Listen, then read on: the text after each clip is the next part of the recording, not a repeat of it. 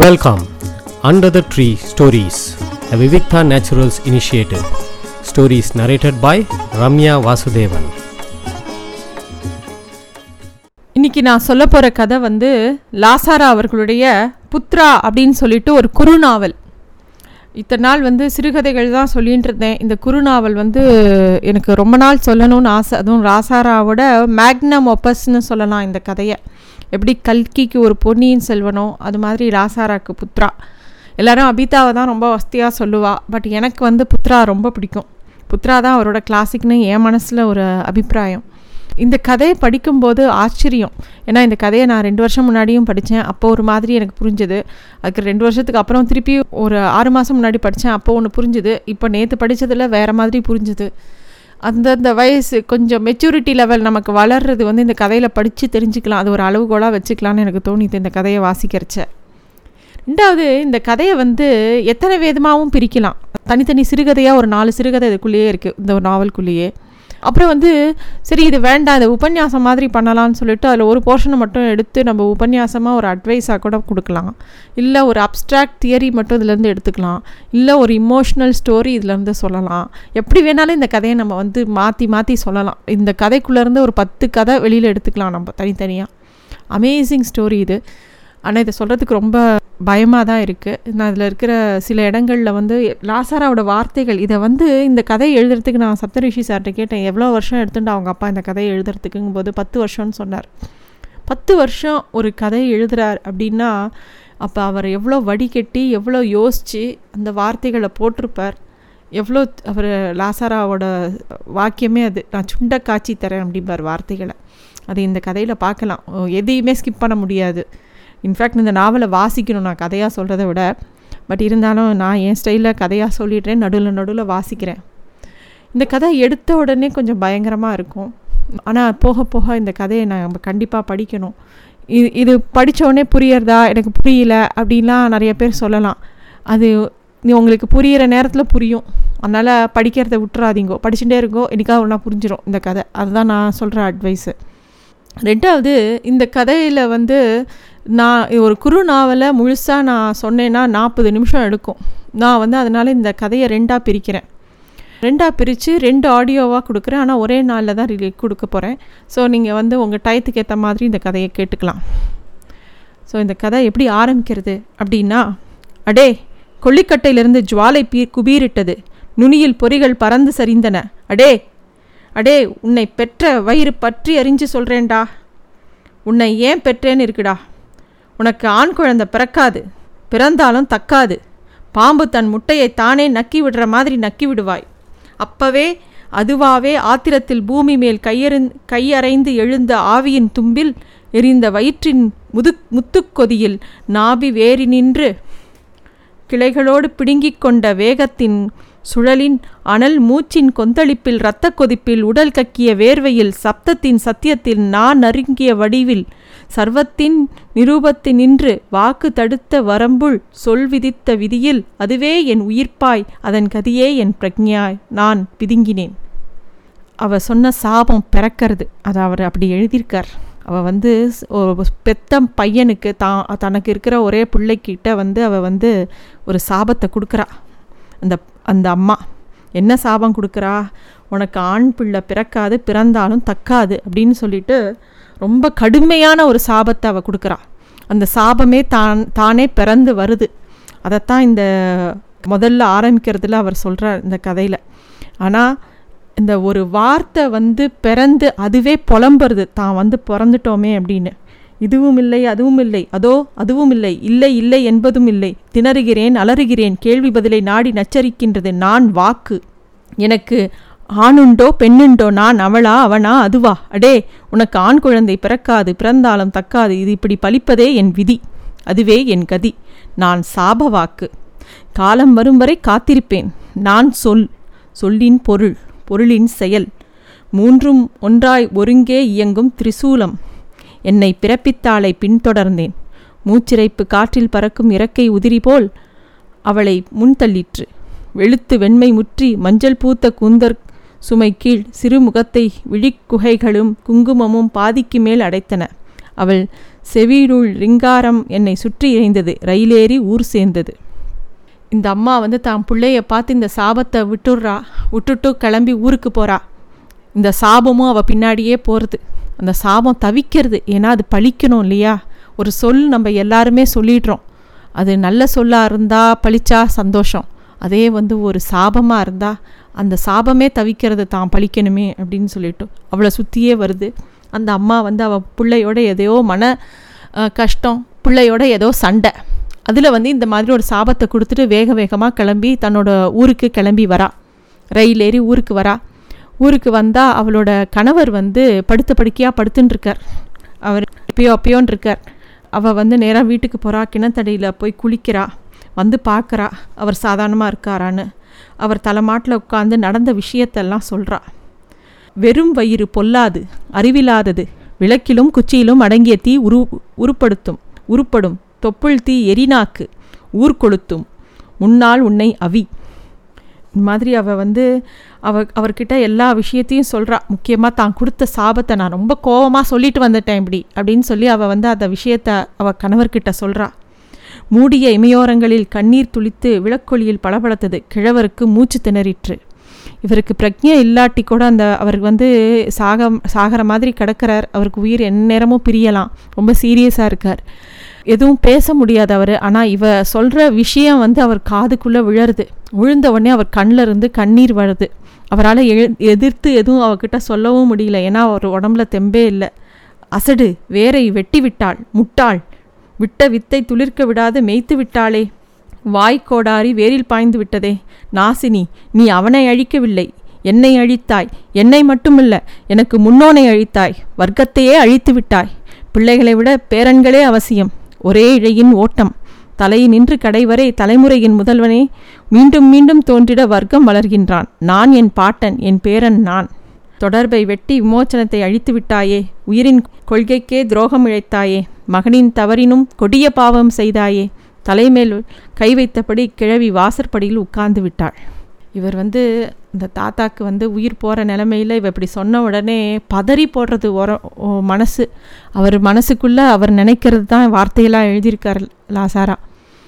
அதாவது அவள் கொடுத்த சாபம் வந்து பிள்ளைக்கு இல்லை அவள் வம்சத்துக்கேன்னா புள்ளிமே புள்ள குழந்த பிறக்காது இனிமே தக்காதுன்னா அது யாருக்கு? அவனுக்கு கொடுத்த சாபமா? அவள் பரம்பரைக்கே கொடுத்த சாபம். இது அதை வந்து இவ மு இவளோட கோபத்தில் இவ சொல்லிட்டு வந்துட்டா. அந்த கிழவருக்கு புரியறது அதோட வீரியம். அவர் அப்படியே கண்ணால் ஜலம் விட்டுண்டு மனசுக்குள்ளே குமுறுறார். அப்படியே அவர் உயிர் பிரியறது. அவர் உயிர் பிரிஞ்சு அந்த உயிர் வந்து தூங்கிட்டு அவர் அவனோட மகன் யார் பட்டணத்தில் இருக்கானோ அவனை வந்து தூக்கத்துலேருந்து எழுப்புறது. அவன் தடக்குன்னு எழுந்து உட்காந்துக்கிறான் அவரோட மனைவி கர்ப்பமாக இருக்கா? அவன் வந்து அவனுக்கு அவனுக்கும் வந்து மனசே சஞ்சலமாக இருக்குது அம்மா கிட்ட போய் இப்படி சண்டையை போட்டுட்டோமே எப்பயுமே அம்மாக்கும் பிள்ளைக்கும் ஒத்து வரதில்ல எப்பயும் அம்மாவும் ஏதாவது துடுக்கா பேசுகிறா இவனும் சும்மா இல்லாமல் அம்மாவை எதையாவது எதிர்த்து பேசுகிறான் இந்த சண்டை முத்தி போய் எங்கேயாவது ஒரு இடத்துல வெடுக்குன்னு ஒரு பெரிய சொல்லாக மாறிடுறது. அதே மாதிரி தான் இந்த வார்த்தையும். அவன் திருப்பி திருப்பி அவன் அம்மா சொன்ன அந்த வார்த்தையை மனசுக்குள்ளே நினச்சி நினச்சி பார்க்கலாம். ஏதோ ஏதோ ஒரு பிரஜை அவளை எழுப்பி விட்ட மாதிரி அந்த அர்த்த ராத்திரியில் எழுந்து உட்கார்ந்துக்கிறான். அதே வார்த்தையை யோசித்து பார்க்குறான். அடே உனக்கு ஆண் குழந்தை பிறக்காது பிறந்தாலும் தக்காதுங்க அப்படிங்கிற வார்த்தை வந்து அவனை போற்றி அப்படியே அலக்கழிக்கிறது. அவன் மனைவி வந்து கர்ப்பிணியாக இருக்கா அவள் எழுந்து உட்காந்துக்கிறா ஏன் என்ன ஆச்சுன்னு அவள் கேட்குறா ஏதோ அவனும் அவளும் திருப்பியும் பேச ஆரம்பிக்கும்போது அவன் திருப்பியும் அவனுக்கு அவன் அம்மா கிட்ட போட்ட சண்டையோட எரிச்சல் உடம்புல மனசில் பாக்கி இருக்குது அதை அவன் பொண்டாட்டிக்கிட்டேயும் காமிக்கிறான். அவள் உடனே ஏன் இப்படி உங்களுக்கு வாயில் விஷம் தெரிக்கிறதோ? எல்லாரும் என் மாதிரி நீங்கள் சொல்வதெல்லாம் கேட்டுண்டு கேட்டுருக்கணும்னு என்ன தலையெழுத்தா? உங்கள் அம்மா திருப்பி கொடுத்ததை உங்களால் திரும்பி வாங்கிக்க முடியல. அதான் திரு திருன்னு முழிச்சுண்டு என்ன கடுப்படிச்சுட்டு இருக்கேள் அப்படின்னு சொல்லி அவள் சொல்கிறா இப்படி சொல்லிகிட்டே இருக்கும்போது அவள் அவனுக்கு மனசுக்குள்ளே வருத்தமாக இருக்குது ஏன்னா அவனுக்கு ஏற்கனவே பெண் குழந்தைகள் இருக்குது ஆனால் இன்னும் பிள்ளை குழந்தை இல்லை. இப்போ பிறக்க போகிறது பிள்ளை குழந்தை தான் பிறக்க போகிறதுன்னு அவன் ஆர்வமாக இருக்கான். அப்போ பார்த்து ஏதோ மறுநாள் காலம் விடி காலம்புற விடியறது அந்த விடியலே கொஞ்சம் சோகமாக இருக்குது அப்போ பார்த்து தந்தின்னு வருது. இவன் என்னடா தந்தி அபசகுணமாக இருக்கேன்னு அந்த காலத்தில் தந்தினாலே அபசகுணம் தான். இவன் போய் இந்த தந்தியை வாங்கும்போது பட்டால்னு ஒரு சத்தம் கேட்குறது திரும்பி பார்த்தா இவனோட மனைவி வந்து மாடிப்படியிலேருந்து கீழே விழுந்துடுறா.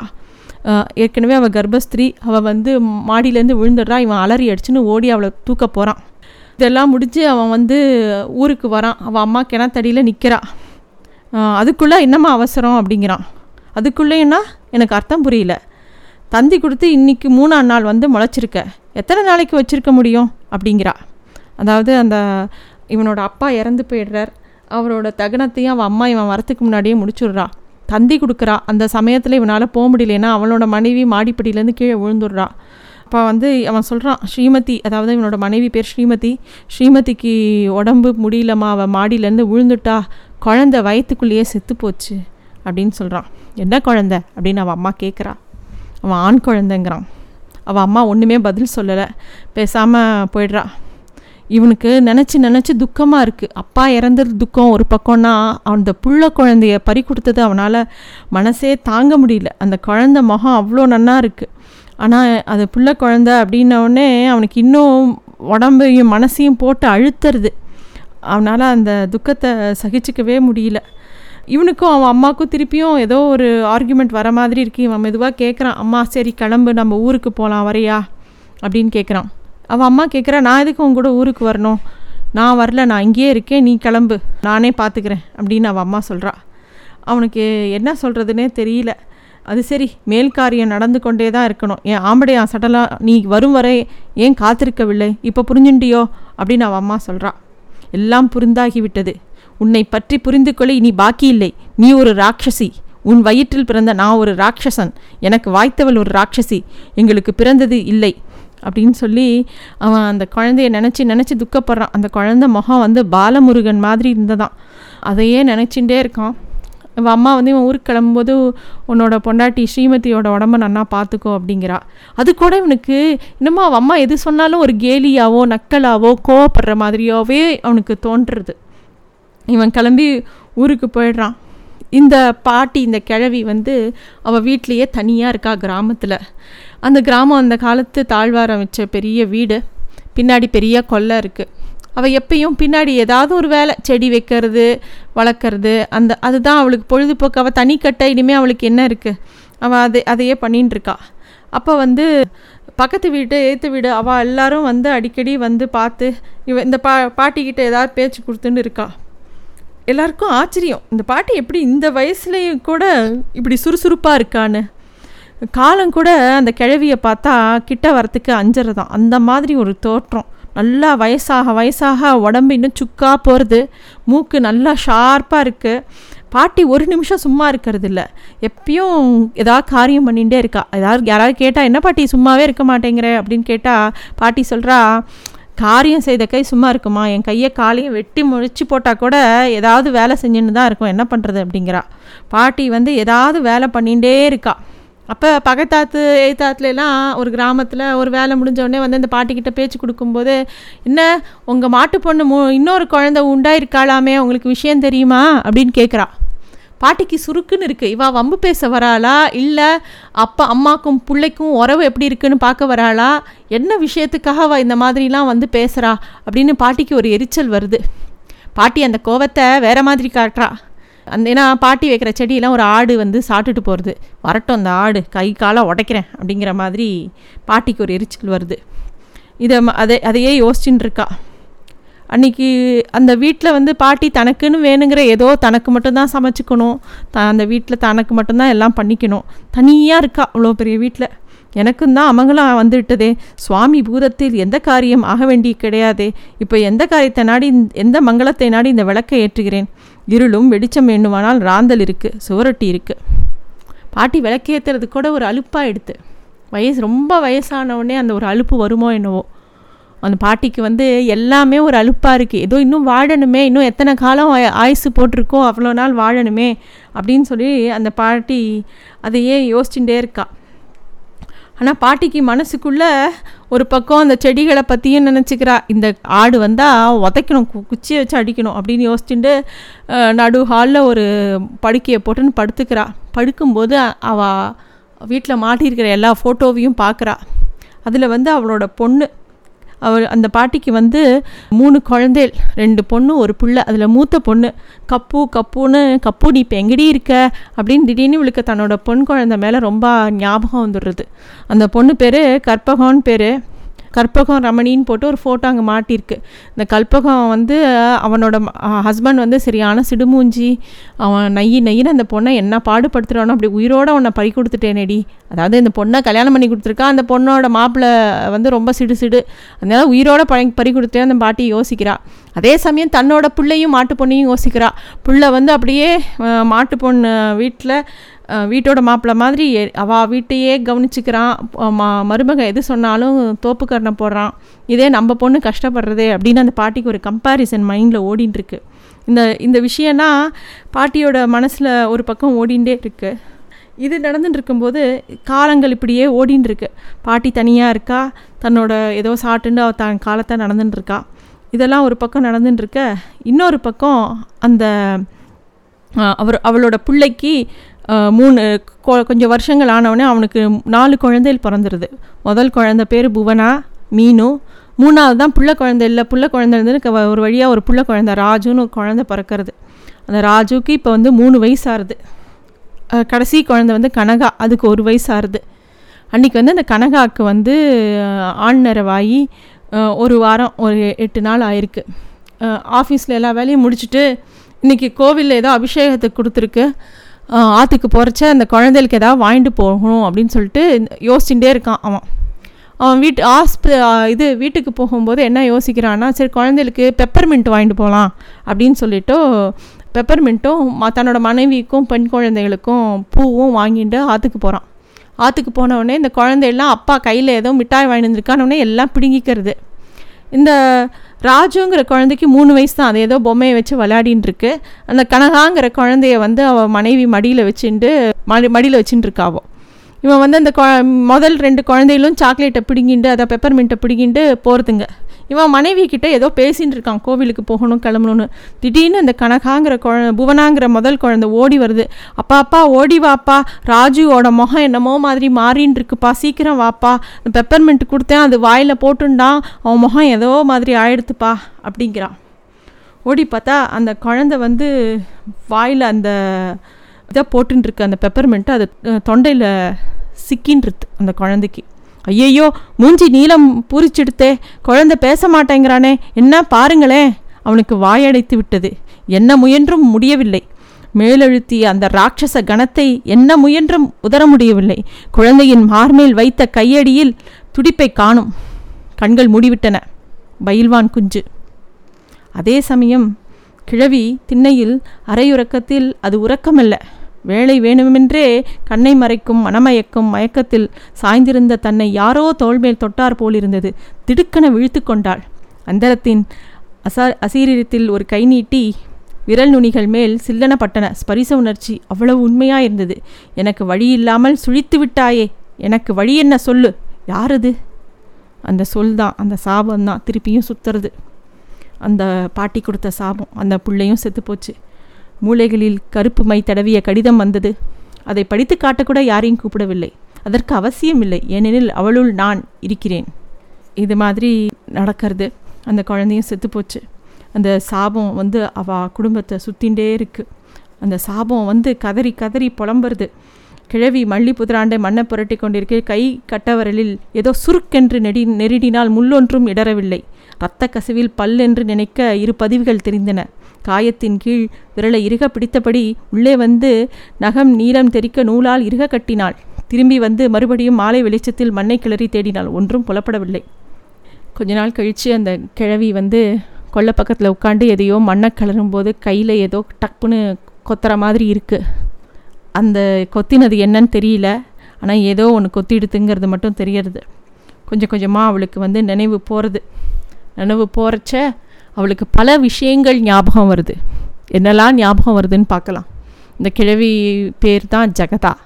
இந்த ஜெகதாவோட வாழ்க்கையில் என்னெல்லாம் அந்த அவள் உயிர் பிரிய போகிறது ஏன்னா அவளை கொத்தினது பாம்பு. அவள் மனசில் வந்து அவள் உயிர் பிரியறதுக்கு முன்னாடி அவளோட கடந்த காலம். அவள் யார்? அவள் எப்படிப்பட்டவ? அவள் எதனால் இந்த மாதிரி இருக்கா? அவள் ஏன் தனிச்சு இருக்கா அவளோட குணம் என்ன? அவள் எப்படிப்பட்டவ அப்படிங்கிறது தான் அவள் மரணம் அவள் முன்னாடி வந்து காட்ட போகிறது அவள் வந்து என்ன பண்ணுறா அப்படிங்கிறது தான் இனிமே கதை.